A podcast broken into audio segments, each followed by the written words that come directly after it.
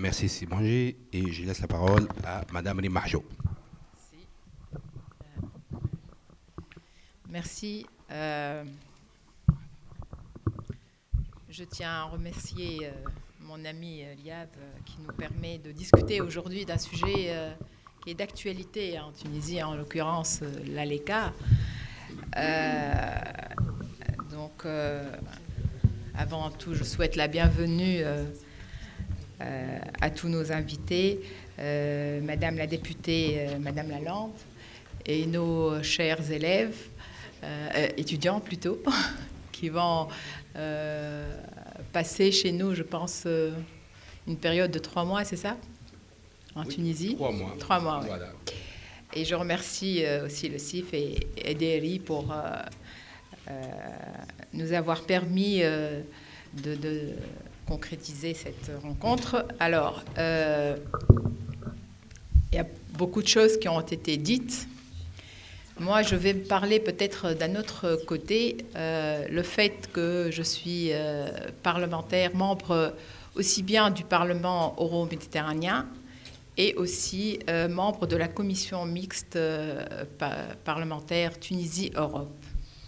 Et donc, j'ai assisté à pas mal de phases concernant surtout l'introduction de la Tunisie dans ces listes noires. C'est vrai que la Tunisie a toujours euh, entretenu avec l'Union européenne euh, des liens solides euh, et elle a fait un choix stratégique et une politique diplomatique envers l'Europe constante.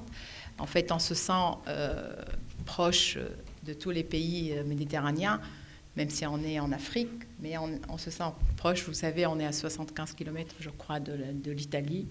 Donc, euh, à vol d'oiseau, on est en Europe. Et euh, c'est vrai que le Parlement européen, euh, le 17 janvier 2011, a annoncé dès son ouverture une allocution après la Révolution qui a un soutien de, de l'Union européenne, du Parlement européen. Et même moi, j'étais euh, aussi députée, euh, c'est-à-dire constituante, et ça, c'est mon deuxième mandat. Donc, euh, j'ai eu la, chance et la possibilité de parler beaucoup et de voir l'évolution de l'intérêt de, l'Europe de façon générale par rapport à la Tunisie. Je, voudrais un peu... bon, qu'est-ce qu'il essaie qu'est-ce qu'il, euh, les relations en Tunisie-Union euh, européenne, euh, qu'est-ce qu'il était convenu de faire depuis la Révolution? Alors, depuis le 14, 14 janvier 2011, les relations en Tunisie-Union européenne ont connu un saut qualitatif, traduit essentiellement par l'adoption le 19 novembre 2012 du partenariat privilégié liant les deux parties. Ce partenariat privilégié s'est traduit par l'adoption d'un plan d'action multisectoriel qui vise à définir les thèmes de coopération pour la période 2013-2017. Ce plan d'action a permis de réaliser des avancées considérables dans les différents domaines de coopération, l'ALECA, partenariat pour la mobilité, l'Open Sky, le dialogue politique de haut niveau sur la sécurité et la lutte contre le terrorisme, adhésion de la Tunisie au programme cadre européen H2020 et Europe créative. Donc, euh, c'était prévu que tout ceci se fasse entre 2013 et 2017, on est en 2019, on va voir qu'est-ce qui s'est passé de tout ça. Alors, euh, tout à l'heure, monsieur l'ambassadeur avait parlé de, de l'appui financier à la Tunisie. Bon, je voudrais bien vous donner les, chiffres en fait exacts. L'Union européenne pour le renforcement et le soutien financier de la Tunisie depuis 2011 L'Union européenne a accordé à la Tunisie, dans le cadre de l'instrument européen de voisinage, des, allocations annuelles pour les années 2014, 15 et 16 d'un montant de, respectif de 169, 186,8 et 213,5 millions d'euros sous forme de dons. Le reste, c'est des, prêts. on a eu ça sous forme de dons. Et euh, après, dans sa communication conjointe renforce le soutien de l'Union européenne à la Tunisie, euh, en septembre 2016, euh, la partie européenne a décidé d'accroître cette aide financière pour faire passer ce montant à 300 millions d'euros en 2017 et à maintenir annuellement ce montant jusqu'à 2020. Pour ce qui est de l'assistance macro-financière, l'Union européenne a accordé à notre pays deux opérations d'assistance macrofinancière, prêts à des conditions euh, préférentielles qui viennent compléter le programme annuel de soutien à la balance des paiements des Fonds monétaires internationaux, le FMI, pour des montants respectifs de 300 et 500 millions d'euros.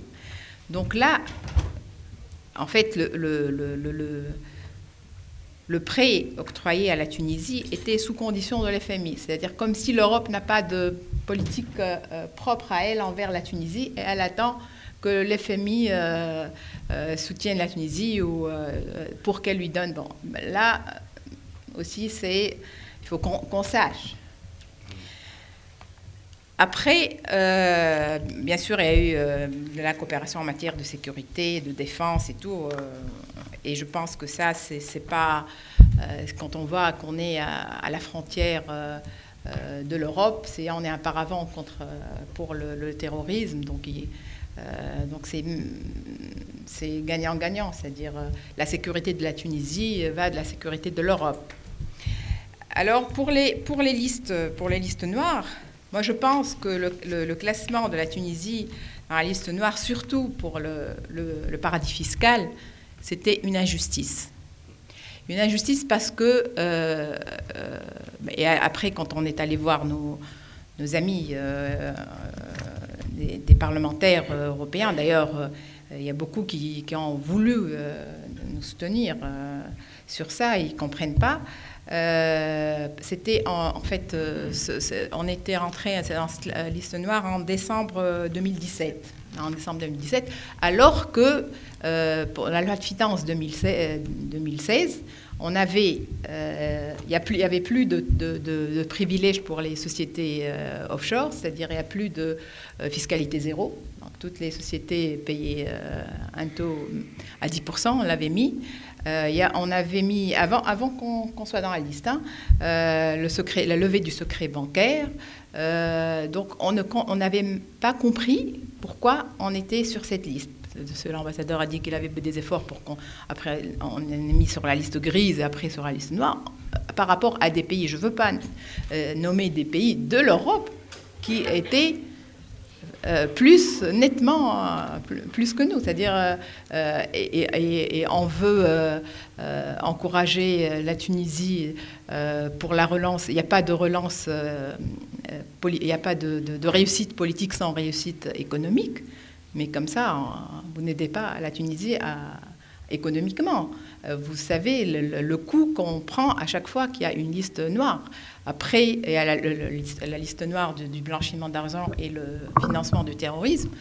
Euh, moi, j'étais là le jour où le Parlement, euh, euh, il y avait un amendement ou une objection pour retirer la Tunisie de cette liste. Et on était à quelques, voix, hein, on n'était pas loin. Hein. Et, et vous ne savez pas le, le, coût que, que, prend la Tunisie. Et, la Tunisie a choisi d'être sous le GAFI.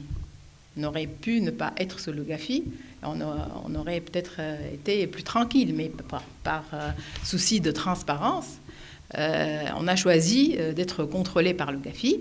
Et vous savez que maintenant, il y a un autre problème qui s'ajoute. On est rentré dans cette liste parce que on ne répondait pas à des normes du GAFI.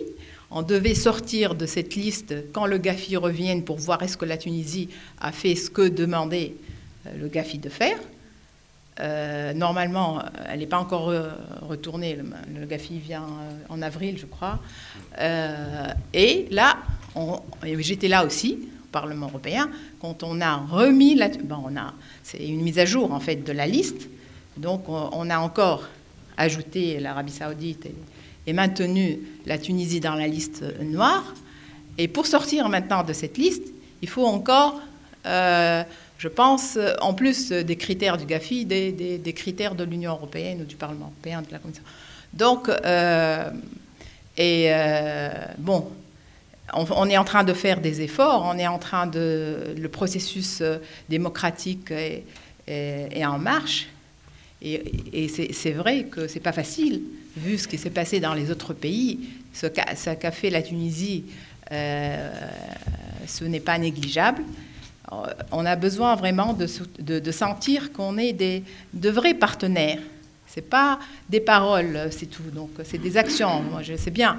Comme a dit Noff, mon ami, il n'y a pas d'amour, il y a des preuves d'amour. Il n'y a pas.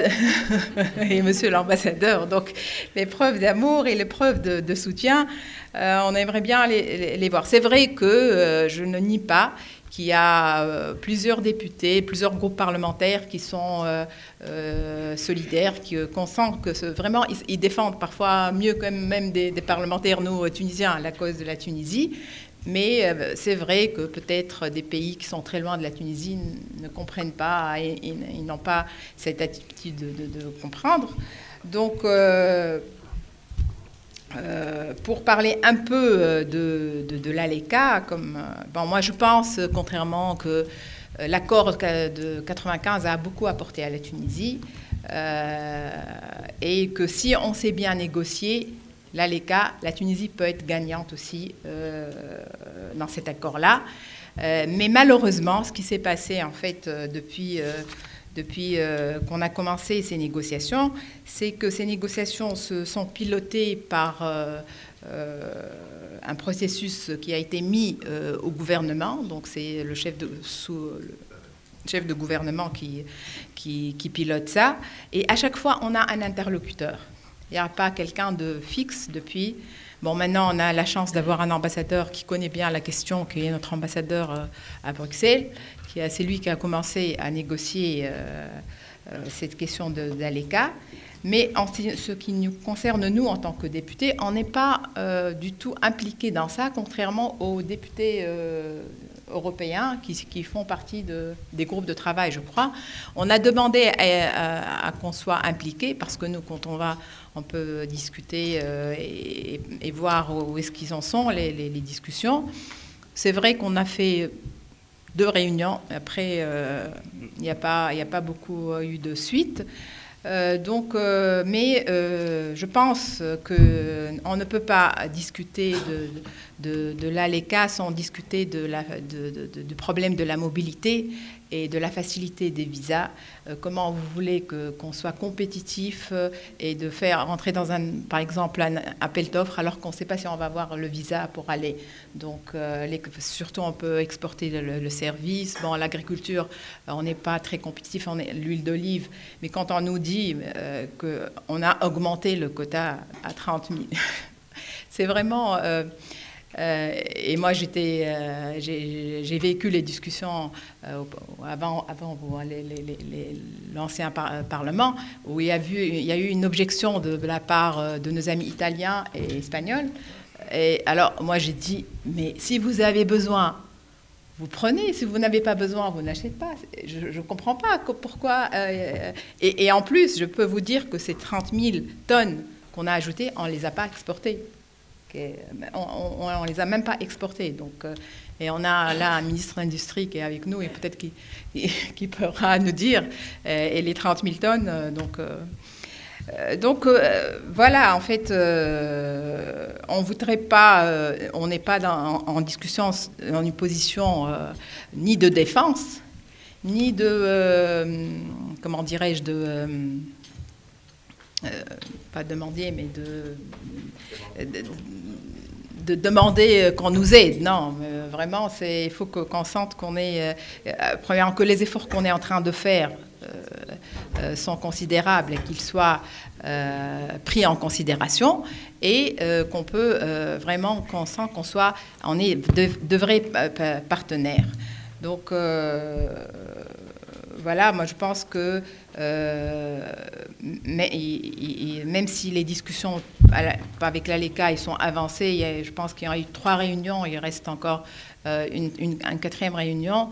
Euh, y a, dans la société dans, la société ou même dans les, groupes parlementaires, les partis, il y a des avis pour, il y a des avis contre. C'est encore un sujet qui suscite beaucoup de d'interrogation et de, parfois de rejet parce que euh, peut-être qu'il y a un manque de compréhension et un manque d'explication. et comme j'ai dit, il faut savoir négocier. Euh, les négociations de la part de, la Tunisie, quand il n'y a pas euh, un négociateur qui est le, toujours, fixe, parce que malheureusement, on a eu toujours des, changements de gouvernement et des ministres à chaque fois qui changent. Ce n'est pas la même personne qui, qui discute. Donc euh, ça, pose, euh, ça pose problème. Euh, donc, qu'est-ce qui, où est-ce qu'ils en sont? Je pense que, bon, j'ai demandé un peu l'évolution des discussions concernant l'ALECA. Il y a les questions de la libre circulation des fournisseurs des services en rapport avec des engagements pris dans ce cadre, l'ouverture du secteur agricole, de la libéralisation du secteur des services, secteur à ouvrir au niveau des, réglementations modalités et de réglementations en mode d'accompagnement, du transfert de technologie, de l'énergie, du brevet des médicaments, du mécanisme de règlement des différents des droits économiques et sociaux et de la reconnaissance des écolabels euh, seront au centre des discussions aux prochaines étapes. Donc euh, euh, voilà, je crois que les discussions sont en train d'avancer, mais je ne pense pas que cet accord sera signé comme l'avait promis, je pense, le chef de gouvernement en 2019, parce qu'il y a encore beaucoup de, questions en suspens. Et, euh, et voilà. Donc,